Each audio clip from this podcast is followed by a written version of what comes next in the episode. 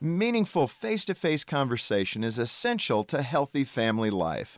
But even though advances in technology allow us to contact practically anyone anywhere in the world, we still seem to struggle with heart level communication at home, and it's hurting our families. Hi, this is Jim Daly with Focus on the Family. Conversation is the glue that binds relationships together. It creates a sense of family identity and is vital for the emotional development of our children. They desperately desperately want to belong. They need to know and be known by others.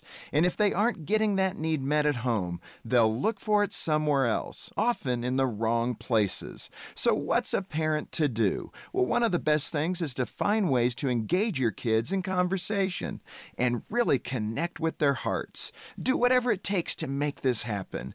If the hectic tempo of life is making it difficult to connect, see what you can do to slow the pace, even if it means turning off off the TV and turning off the electronics.